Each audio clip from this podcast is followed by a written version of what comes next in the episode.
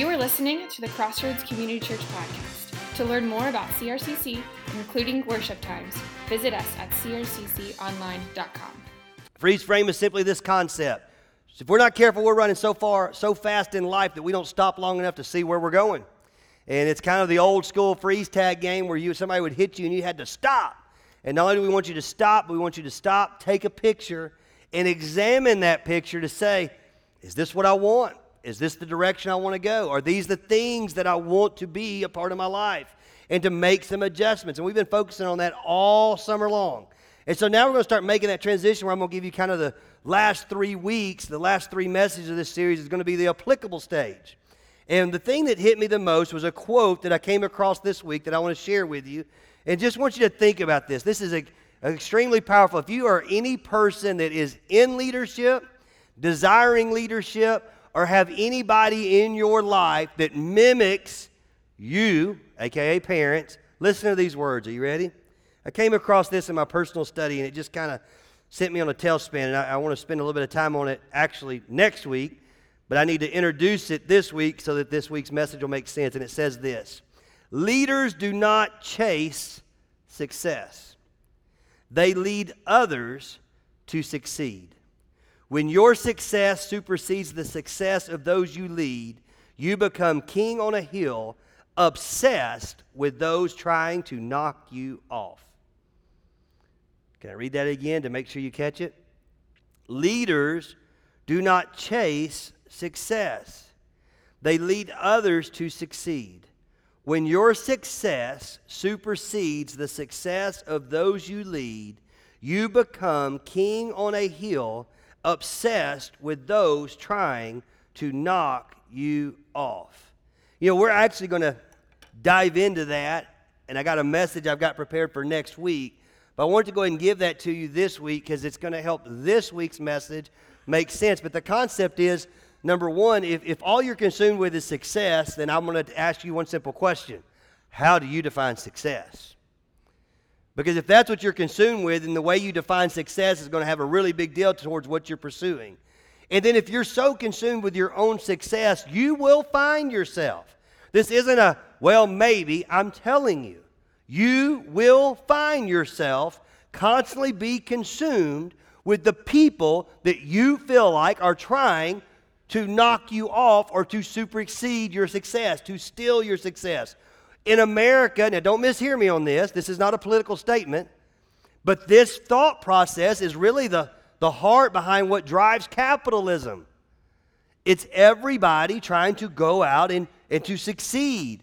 And unfortunately, sometimes for people to succeed, it means some other people may not have been as successful, but it depends on how you define that. So I want to try to, before we get into next week's message, define that concept today with one simple question. Not how do you define success, but what do you want? Like, what drives you? You know, the older you get, it's not as much about the what, but you still want something. Now, for all my 20s and early 30s, man, you need to pull out your phone. You need to get ready to take some notes. I'm fixing to give you guys some stuff out of God's Word that's not me, it's God. That I'm telling you, if I'd have known this at age 20, it would be different. You say, how would it be different? Well, it wouldn't be any different with who I'm with because Amy Lou was my major success. But it would be different in the things that I would pursue. Because you start realizing that there's a major fine line between the things that you want and then where those things that you want lead you towards the other things that you want. So, to help that make a little bit more sense, I, I wrote down just a few things. Okay? Three things. Three things that I think everybody, no matter what age you're at, you would say, you know what, yeah, I, this is some things I want. And it may not be a thing, but these, these premises, these truths are there. Number one, the first thing I want you to write down is, is one of the things that you're going to see very, very quickly is that you want your way. Like you may not have a thing in mind, but for most people, you know what they want when they're thinking about life, when they're thinking about success, when they're thinking about where they're going, when they're thinking about leadership, when they're thinking about God's will in their life, when they're looking at that picture, that freeze frame, and you're trying to, to decide what you want in there, one of the things that you're going to find very quickly is that you know what you want? You want your way. There's a problem, though. There's a major problem because see, not only do you want your way, but the problem with that is, is when you get your way, you usually don't end up with what you want. Isn't that amazing how that works? Like you want your way, but if you get your way all the time, you know what you end up with? Something you don't want. So, how does that work? How do I leverage life and leverage God's word in my life and leverage God's purposes in my life so that I get what I want, not to end up with something that I said, you know what, I don't want this. Because if you get your way all the time, then you're going to find yourself sitting in a seat. All of us older ones in the room can testify to this, going, wow, I have gotten everything that I've ever wanted. The problem is, is I, that's not what I want. The second thing that I think that everybody in this room will agree with is not only do you want your way, but we want to do what we want to do. Not only do we want our way, but we want to do what we want to do. Problem if you always do whatever you want to do, then you're going to end up being somewhere you don't want to be. You say, Mickey, give me an example. Okay. It's called the American judicial system. Think about that for a minute. As you get older, you know, there's kind of a, a, stage in life. My boys are at this stage. I have two amazing boys that live with me. The reality is, is I can't make them do anything. They're two grown men. Praise the Lord, they love their daddy. Because if not, it'd be like two alpha walruses on the same island trying to see who's going to last. And unfortunately for them, at some point they'd have to go to sleep, and that's when I would win and I would really take it to them. And I joke around with my boys. I'm like, listen, you will probably whoop your old man at this point, but the first two minutes will be the worst two minutes of your life. But if you can get past those first two minutes, you got me. But for two minutes, I'm as good as I ever was, baby. But we laugh about that. But the older you get, you can't really make anybody do anything, can you? Like, they're, isn't that the tough part with parenting teenagers? Like if you're a teenager, plug your ears for a second. You don't need to know this secret. But when you have a teenager, you start realizing, you know, I really can't make them do anything. And so what do you do? You say, well, I can't make them do anything, but what I can do is I can keep them from doing something. And that's how our society works. You know what? Yeah, you can go out here and do whatever you want to do, and there's nobody that can stop you from doing it. But what they can do is they can take away your ability to do other things aka Bradley County Jail. You want to do whatever you want to do? That's fine. So we're going to put you in a place where you no longer have the freedom to choose whatever you want to do. Why? Because when you choose to do whatever you want to do, you find yourself in a place that you don't want to be. And then the third thing, the third truth that I wrote down that I think is pretty, pretty substantial is not only do we want our way, not only do we want to do what we want to do, but we want perpetual pleasure. Now, I hate to put it that way because I know what everybody in this room is thinking. And I'm not talking about sex. But there are things that are in our life that bring us pleasure. And not only do we want to do what we want to do, and we want to be able to do those things always our way, but we want those things to have perpetual pleasure. In other words, to always be something that we are gaining some sort of pleasure for. There's one problem with that. Perpetual pleasure is the root of addiction. Anything that gives you perpetual pleasure can end up being an addiction in your life, no matter what it is. It could be something that, that is a, a drug, it could be something that is a substance, it could be something that is simple as fishing and golf. Because here's what happens perpetual pleasure hits a point that you can actually do it so much that it loses the pleasure that you once got from it. So, therefore, you want to do it more and more and more and more, which means you end up having an addiction. Then you end up having an addiction that's driving, trying to get you this pleasure that you can no longer get. And so now all of a sudden, not only you have an addiction trying to get the pleasure, but now the pleasure is controlling you. And we can fill up this room, we can fill up this city with people that are in situations that because they were chasing what they wanted, they hit a point where this aspect of perpetual pleasure hit them to the point where now they are being controlled out of this concept of trying to find that, that sensory motor, that woohoo moment, those endorphins popping in their brain that tell them, wow, this is good. I've talked to a lot of drug addicts over the years, and they would tell you the biggest thing they got them into an addiction is they were trying to go to what that first experience was like, and they were chasing it. You say, Mickey, is that what we're talking about today? No, that's not what we're talking about. What I'm trying to figure out is so, with all that being said, so what do you want? Here's the last thing I tell you. You say, well, Mickey, I, I don't really know what I want. I mean, like all those things sound great. Those three little truths, I understand, I get that, but that doesn't really make a lot of sense to me. But here's what I do know I don't know what I want, but what I do want, I want it right now. I want it right now. There's a problem with that one as well. Because the issue with wanting it right now is that when we get what we want today, it's not always what we want it tomorrow. Like all of a sudden, like today, we're like, man, I want this. And then we step in tomorrow and we want something and we can't have it because we're paying for what we wanted yesterday. Let me give you an example. It's called buyer's remorse. Anybody ever spent a big chunk of something and you fell into that trap of, hey, you can have a whole new house full of furniture. You don't have to pay for it for like 18 months. And you're like, baby, this is awesome. Give me all that. I want, in fact, I want two of them. Yeah, I was just going to come in with the cloth, but now I want the full leather. I want the cherry wood. I want the little railing around my. I mean, I want all of. You're like, this is awesome. And for 18 months, it's the greatest thing ever. And all of a sudden, then this little thing comes in the mail and says, okay, your bill's due. And you're going, I don't want this stuff anymore. Now I want to go to the beach. But you're talking to your spouse saying, well, but we can't go to the beach. Why? Well, because we got, we got to pay for all this stuff we bought. See, this concept of what I'm talking about, introducing today's message, the power of this, this question of of what do you want, what do you, what do you really want, is really what I'm talking about is the aspect of regret. Like as you look at your life, as you pause and take a picture and you look at what's going on, the aspect of what you want, what you desire, where your passions is, will end up being the, the volume button to regret in your life.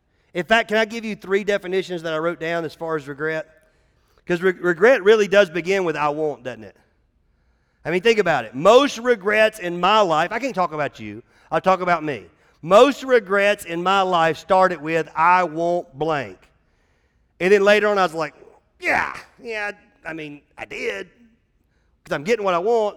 But the problem is, is I get what I want, but I don't have what I want because there's something that I still want. But I keep getting what I want, but it ends up wanting me to want more. And now, I, now I'm just stuck because now the things I want I can't get because of what I wanted, I have. And that's trapped me where I can't no longer get what I want. Here's the way I defined it with regret. Are you ready? Three definitions of regret. You see if this fits you. I would love to go back and not get what I wanted. Anybody ever lived that? Second, regret is getting what you wanted, but not really having what you want. And then the last definition I wrote down regret is the elimination of options, it's the inability to go back and get what you want because you got what you wanted. You say, Mickey, what's the point? Here's the point. Listen to me. Whenever you get your way, you will find yourself in the way which in return distorts your way.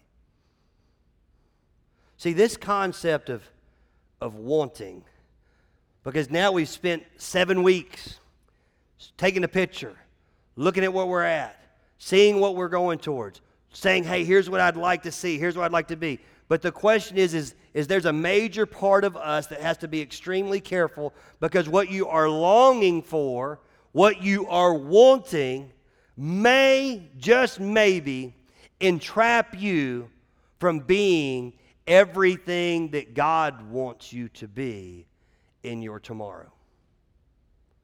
I believe that's why Scripture says, Do not worry about tomorrow, for today has enough trouble of its own. But this aspect of warning is actually very much in God's Word. If you have your phone, if you're on an iPad, if you have your Bible, wherever you're at, turn to James. We're going to be in the book of James. It's towards the end of the New Testament. We're going to read three verses right at the beginning of chapter 4. Now, while you're turning there, let me kind of give you a concept of what's going on. A lot of people don't understand really what's happening when we say turn to James, because you're just like, oh, yeah, that's, that's that small book towards the end of the New Testament. I want you to understand, James was the brother of Jesus. So just think for a minute. If I told you we have a letter from the brother of Jesus who lived with him, was there while he was growing up, who understood him more than anything. He was his brother, his family member, and he's going to give you some insight into who Jesus was and what Jesus stood for. I think most of us say, Oh, buddy, where's that letter at? I want to read it. Well, guess what? That's what you're turning to. And the amazing thing about James is guess what? He wasn't a disciple, he wasn't an apostle, he wasn't a follower of Christ in the beginning. Now, he was his brother, but honestly, he probably thought Jesus was just as crazy as some of the other people. He probably grew up and went like, "Yeah, really, man." It wasn't until after Jesus' death and resurrection that James truly got on board and understood because of who Jesus truly was that he was who he said he was. And it's from that perspective that he writes these words. Listen to this. Talking about this aspect of what we want. I mean, this is so good because listen, here's where I want you to go. Most of us do not know what we really want because we are distracted by what we really want. Like all my 20s and early 30s, I know right now you're going, man, Mickey, this doesn't make any sense. I don't, because, I mean, there's a lot of stuff I want. Yes, I know. You know, you're like, the reason why I say 20s and early 30s is because from age about 33 to about 39 or 40, those seven years are the years you're going to pay for what you wanted in your 20s. In your early 30s, you're going to keep trying to like keep doing it. But all of a sudden, it's something about that like 33 year age that all of a sudden it's like boop, and you realize, oh wow, somebody's got to pay for this. Whether it be my actions, whether it be changing my lifestyle, whether it be paying off some stuff, whatever it may be. Like a lot of people get into different situations. I wonder how many people have ever said this Boy, if I could go back, I wouldn't have said yes to blank. If I would have known how big of a deal what I thought I wanted would be in keeping me today from what I really want, man, I would have delayed my gratification on this so that I could obtain this. Listen to what James says about your wants. James chapter 4, verse 1. What causes quarrels and what causes fights among you? He's just asking a question. And then listen what he says. Is it not this? Your passions are at war within you. Some translations will say desires, some translations will say your wants. James is literally saying, What causes this struggle within you? And then he gives you the answer. That struggle that's in you, these fights, these quarrels, these things that are coming up, you know what it's built through? It's built because of your passions, your desires, your wants. See, the things that you want will direct a lot of your actions, which in turn make up your life. Like, I would love to sit down sometimes with some of our, our elderly people because they, they have a great perspective. That's what makes grandparents so cool you ever notice grandparents, they'll sit down with a child, and the parents are kind of like, you know, I mean, I, I, did this. I got five kids. You know, I've joked around about this before. You know, poor Easton, you know, he drop a passy on the ground and it's like delayed. We're like boiling water. We're sterilizing everything. May even throw it away. We're like, oh my goodness, what's going to happen? Bryn drops a passy on the ground. I pick it up, lick it myself, stick it back in her mouth. True story. Sitting at a middle school, watching my son play basketball my youngest child, well, not my youngest, but Ellie, comes to me in the stands chewing gum. And I'm looking at Amy. I was like, hey, I, would like a piece of gum. She's like, I ain't got no gum. And I was like, well, where'd Ellie get that gum? And it was like, there's a bunch of it back here on this pole. True story. You say, what did you do? Uh, besides about have a heart attack, but it was great. So I told her to share a little bit. No, I'm kidding. But no, you, you know, like if that would have been my first child, I literally would have been like going to the emergency room. You know, we're going to be calling the CDC. Oh my goodness, my child has picked up some already been chewed gum on the back of this post at this middle school and is chewing like. But at that point, we're like, Ellie, don't do that. Spit that out. I mean, we go from sterilizing anything that hits the ground to like 30 second rule. Just pick it up and eat it. I'm not cooking you another one. Why? Because our life has a way of changing and temperamenting us, doesn't it? That's what he's talking about. He says, Your passions, your desires, your wants have a way of driving the things you're consumed with and what you fight and what you quarrel about. James is not writing this to a specific group. He's actually just writing this to the church, probably the Jerusalem church, but he's writing it to all Christians. He's saying, guys, what are you fighting about? What are you quarreling about? He says, I know what you're quarreling. It's about your passions, it's about your desires, it's about your wants. I'm not going to make a big statement because this isn't the platform to do this. We're going to center on God's word. But is there anything more evident right now in our society than a group of people that are trying to go after what they want and they think everybody should want the same thing. We call that the election. And in November, everybody's trying to leverage what they want. And I wonder if come August of next year, if depending on how everything works out, and I'm not choosing which side, if people are going to say, wow, I mean, I thought that's what I wanted, but this really didn't work out like I wanted. Because I have a tendency to live in a constant state of regret because I'm so consumed with getting my passions and desires that I'm obtaining those things, but I'm losing the option to get the things that I need and want. Can I keep reading? Verse 2. James still speaking. You desire and do not have, so you murder. You covet and cannot obtain, so you fight and quarrel. You do not have because you do not ask. And then listen to verse, six, verse 3. You ask and do not receive because you ask wrongly to spend it on your own passions or on your desires or on your wants. If you have an NIV, your translation is, in fact, I, I, wrote it down just so I make sure to read it correctly. The NIV says it this way You ask with wrong motives. You say, Mickey, what do you think about that? That's actually a terrible translation, literally, of this. The way this reads in the ESV is a better, correct interpretation because there's not a Greek phrase that we can really translate into the English. It's not about asking with the wrong motives, it's the fact that you just simply ask wrongly.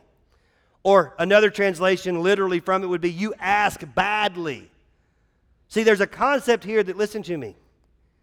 If you're not careful, your wants will mislead you 90% of the time.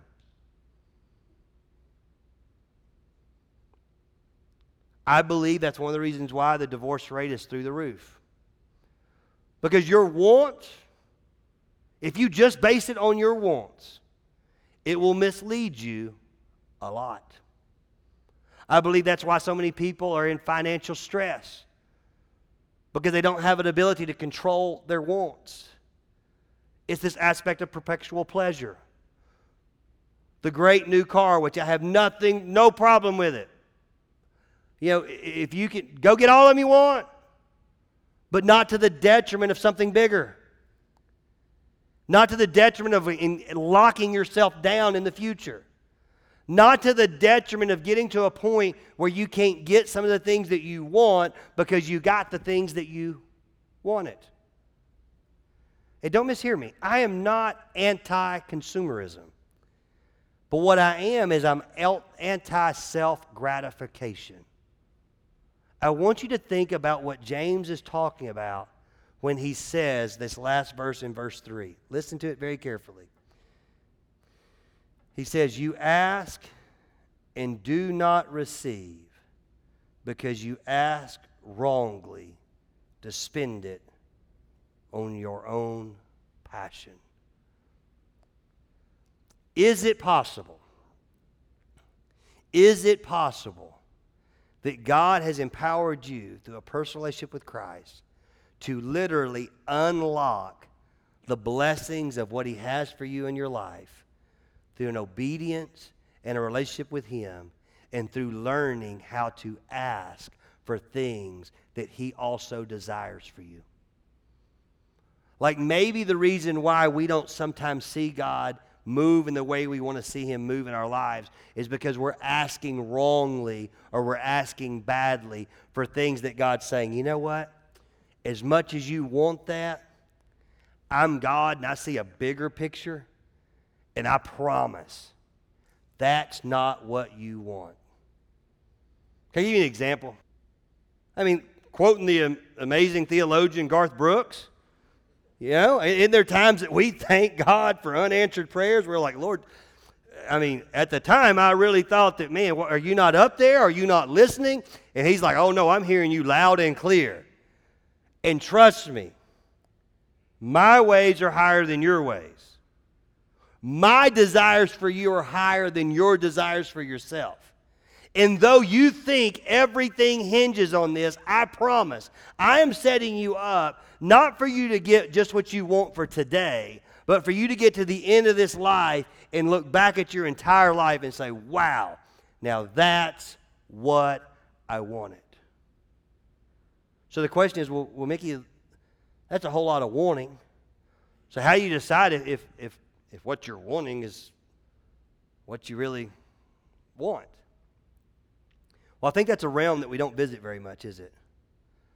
Like most of the time, we do get very distracted because our, our, our want inside of us is, is such a, a very typical, really quick, like self gratification. I need it right now.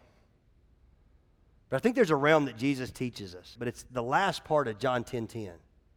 Like, if you want to understand truly what Jesus desires for you and what you want, you can use him as an example. Jesus was a great example of, of what he wanted. You know what Jesus wanted? He didn't want to be the King of Kings. He didn't want to get proven. He didn't have to prove to anybody what the truth was. He just simply stated the truth. He said, I am the truth. You know, I am the way, the truth, and the life. Nobody comes to the Father except through me. But then was, his whole purpose was summed up at the end of John chapter 10, verse 10. He said this. Here's what Jesus wanted. He said, I came so that you could have life. I mean, think about that. The God creator of this world, who has the ability to have whatever he wants because he's created anything that you could possibly want.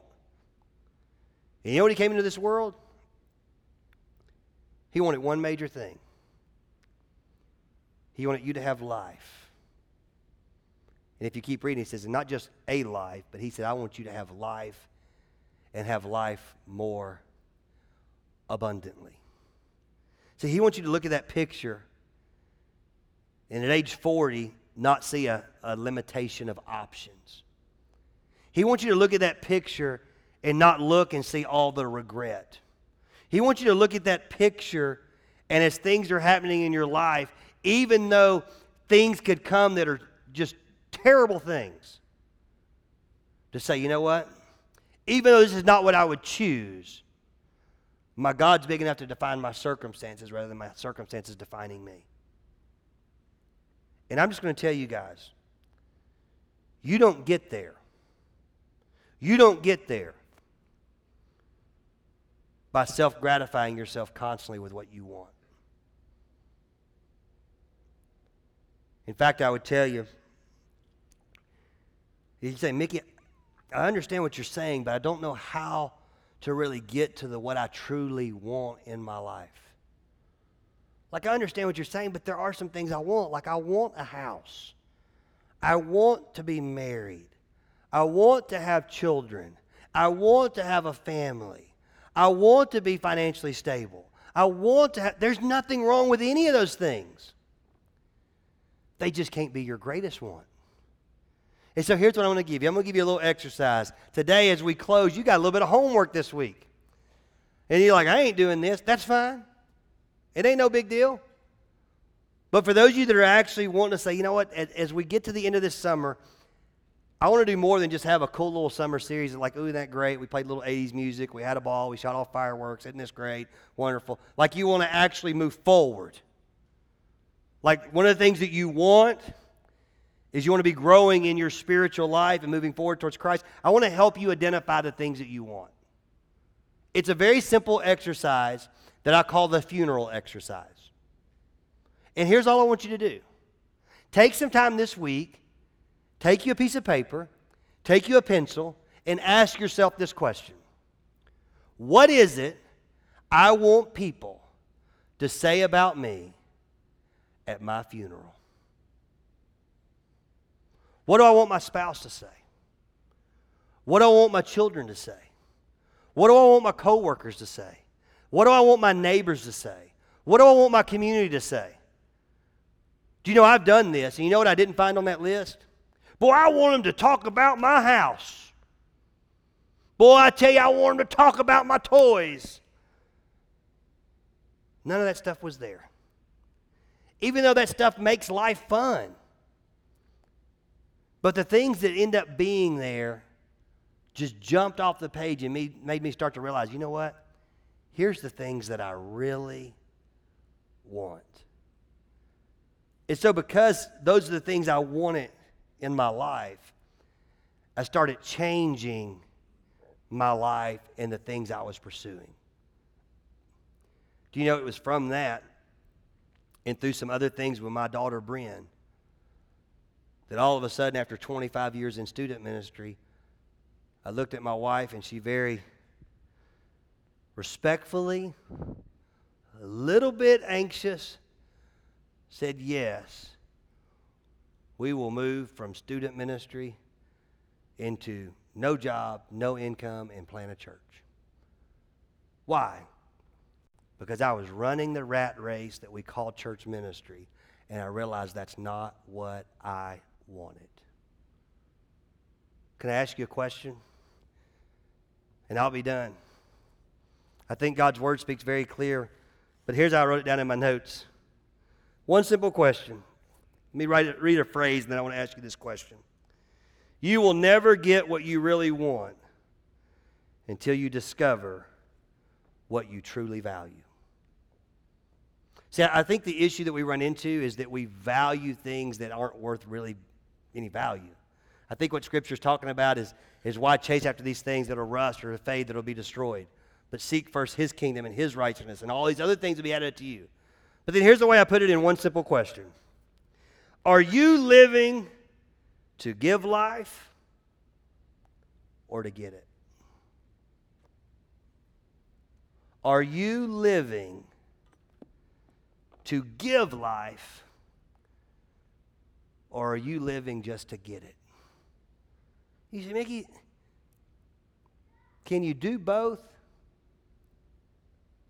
It's extremely tough. But we believe at Crossroads that God's called us to be life giving. In fact, that's, that's our simple purpose. If you're a guest of us today, you need to know here, here, here's our whole, like, what, what, do you one simple thing.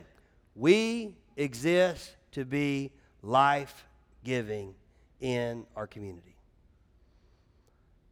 We do not want to be so self consumed that we're always about getting our own. We want to be life giving. You say, Mickey, how do y'all do that? Well, we do it through four things. We want to help people know God, find freedom, discover their purpose, and go make a difference. But that's the question as we start to transition out of this series. Like as you stopped and looked at your picture, and you start saying, oh, but there's some things that aren't in my picture, or there's some things I don't really like that are in the picture. Oh, Mickey, you don't understand. My picture's so jacked up. Like, like decisions I've made because of the things that I've wanted, the things I want in my picture, I can't even go get them because, because I've spent it on the things that, like, I have consequences. I have, listen to me.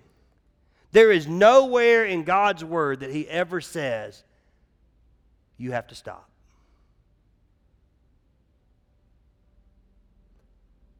God is the God of rejuvenation. He can take any situation and with a repentant heart, a turning away from getting your own desires and a turning towards Him, He has a way, as Scripture says, that He can work all things for the good for those who are loved and called by His name. See, the problem is, is that you're still trying to do it. And God's saying, hey, listen to me.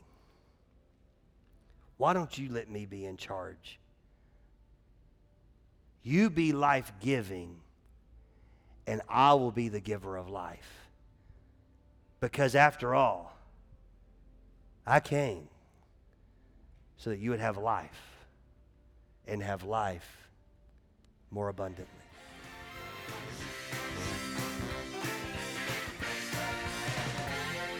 If you were encouraged by today's podcast and would like to experience other talks, visit us at crcconline.com.